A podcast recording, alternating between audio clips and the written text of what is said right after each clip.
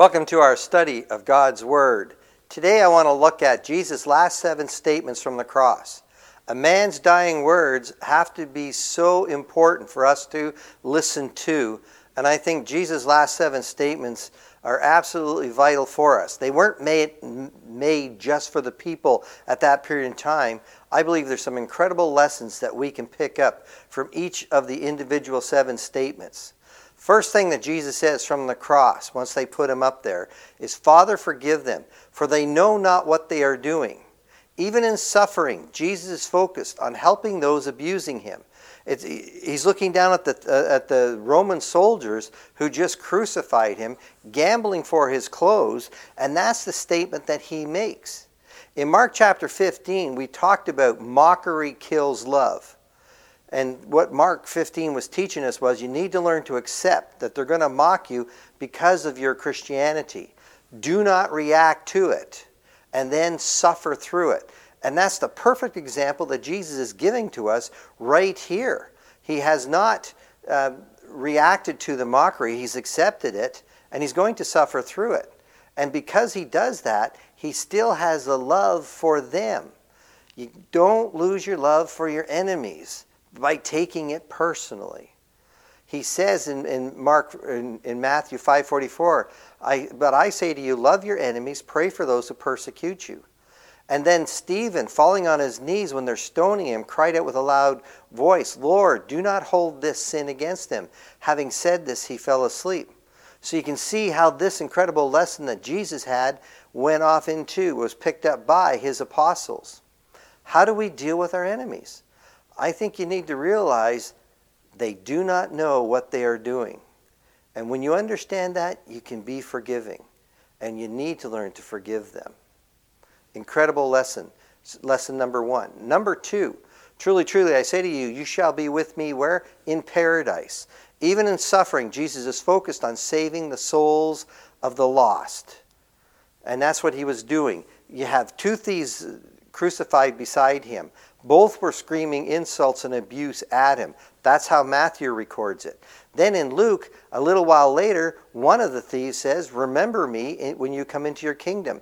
He's had a change of heart, change of soul. So Jesus forgives him.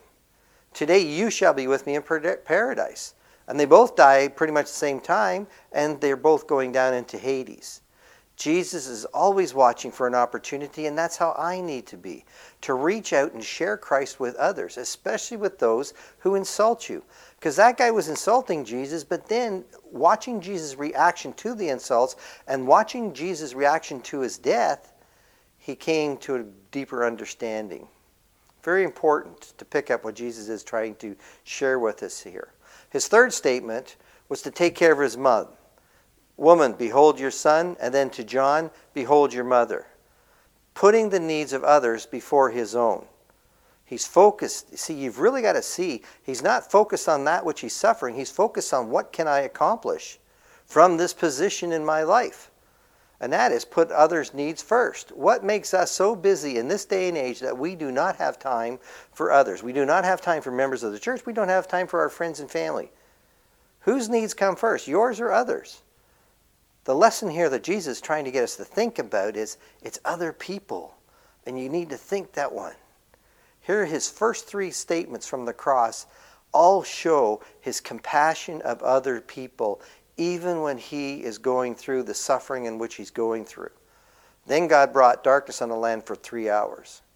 And you don't hear anything from the last, when he talked to John, till about five minutes before three o'clock when he dies at, at, at three. And here's his last four statements. This one's to help fulfill um, to help fulfill prophecy. My God, my God, why have you forsaken me? God didn't forsake Jesus. But why does Jesus feel this way? He, 1 Peter 2:24 He himself bore our sins in his body on the cross so that we might die to sin and live in righteousness. For by his wounds you were healed. Jesus took our sins upon his body on the cross. In Isaiah, it says, He was pierced through for our transgressions, crushed for our iniquity. The chastening for our well being fell upon him, and by his scourging we are healed. All of us, like sheep, have gone astray. Each has turned to his own way. But the Lord caused the iniquity of us all to fall upon him. That's why he has this feeling of being forsaken by God. He died the death we deserved a death outside of the presence of God. The fear he had in the garden the night before wasn't the fear of the physical death he was about to suffer. It was the fact that he was going to die alone, and not because God had forsaken him. Isaiah 59 1 and 2. The Lord's hand is not so short it cannot save, his ear so dull it cannot hear. But your iniquities have made a separation between you and God, and your sins have hidden his face from you so that he does not hear. It's our sins that create a wall. Realize this anyone not baptized into Christ who has got their sins forgiven, anyone not in Christ who stays faithful to the end will be forsaken, will die forsaken by God. That's the death that, that awaits people who continue to wallow in their sins. So you got to understand that Jesus died that so we wouldn't have to. What mo- motivates you to reach out and to teach the lost? Because if you don't touch them with the gospel, that's what's going to happen. They're going to experience what Jesus went through. But because we're Christians, we have our sins forgiven, we're not going to experience that which Jesus suffered through the loneliness because he took on our sins. Number five, I thirst. Dipsao. That's all he said. Dipsao. That's the Greek. After this, Jesus, knowing that all things had already been accomplished, to fulfill the scriptures, said, I am thirsty. Psalm 22 and Psalm 69 get fulfilled when Jesus makes this statement. But the, the lesson I think we need to pick up here is that it's totally important to be what? Understood. You see, in, in Mark it says, when, when some of the bystanders heard him say this, they began saying, Behold, he's calling for Elijah. Someone ran and filled a sponge with sour wine and put it to a reed and gave it to him to drink. Let's see whether Elijah will come and take him down. See, his mouth was so dry, he's been up on the cross for six hours, that when he made that first statement, My God, my God, they misunderstood what he was saying. We, of course, get the truth. So, t- to make sure that we catch his next statement, he says, I'm thirsty, and they get him a drink to clear his mouth so he can make the last and final statement. In 1 Corinthians 4 8 to 9, Paul says, If the bugle produces an indistinct sound, who will prepare himself for battle? So also you, unless you utter by the tongue speech that is clear, how will it be made how will it be known what is spoken?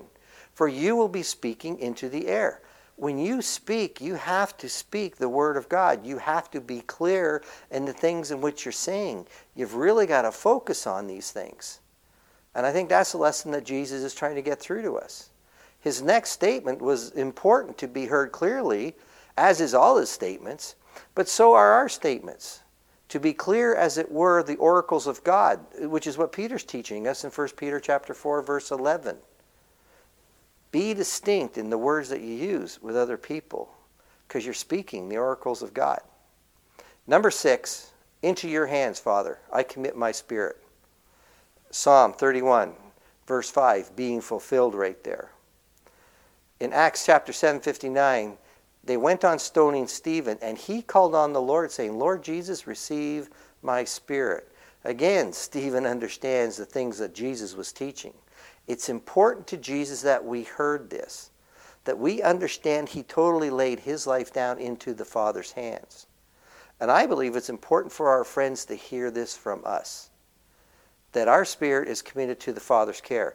If you share nothing else about your life, about who you are, about Christ, with anyone else, I think it's this statement here that it's your spirit is laid in God's hands, and that's how you feel your life is.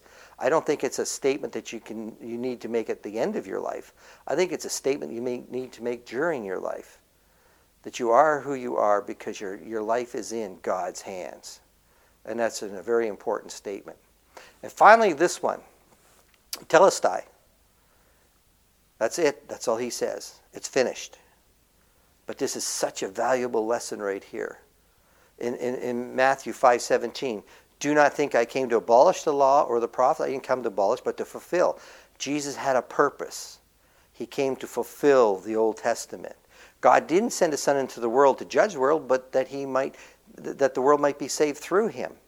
That was the work that Jesus came to do, is to save us, to leave the message so the salvation road is wide open. We are finished when we die. But the question to ask, what did you start? If you're a Christian today, how can you finish if you don't know what you started? How can you finish if you don't know what your purpose here on the world is? When Jesus said finished, he was completed. He knew what he came to accomplish. But what about us? I think if you turn to Romans chapter 12, 6 to 8, since we have gifts that differ according to the grace given to us, each of us is to exercise them accordingly prophecy, serving, teaching, exhorting, giving, leading, merciful. You need to find which of these seven are, is, is your gift and then put that gift into action. That's what God has blessed you with, one of these seven gifts. Find out which one. Don't sit back, get active. And then remember Matthew 28, 19, 20. Go make disciples of all the nations, baptizing in the name of. Or to go out and to stir interest in the people around us about how exciting the Bible is. Make disciples. If people aren't interested, move on. You haven't failed. It's your mission to try. That's what we need to understand. I mean, it will be really nice one day that our last words are going to be, It's finished. I've run the race. I fought the good fight. And then to hear from Jesus, Well done, good and faithful servant. But how can I say it's finished if I don't know what I've started? An amazing statement coming from Jesus at the end of his life. Here's the last seven statements that Christ makes to us. We need to find the, the application to our own personal lives. Actually, I, I need to memorize. I've, I've been a minister, what, 24, or 25 years, and I've never memorized the last seven statements of Jesus, the last words that he, he, he, he said while he was on earth. I think they're rather important, and I think they're very applicable to my life. And I think they're applicable to yours. Thanks for watching.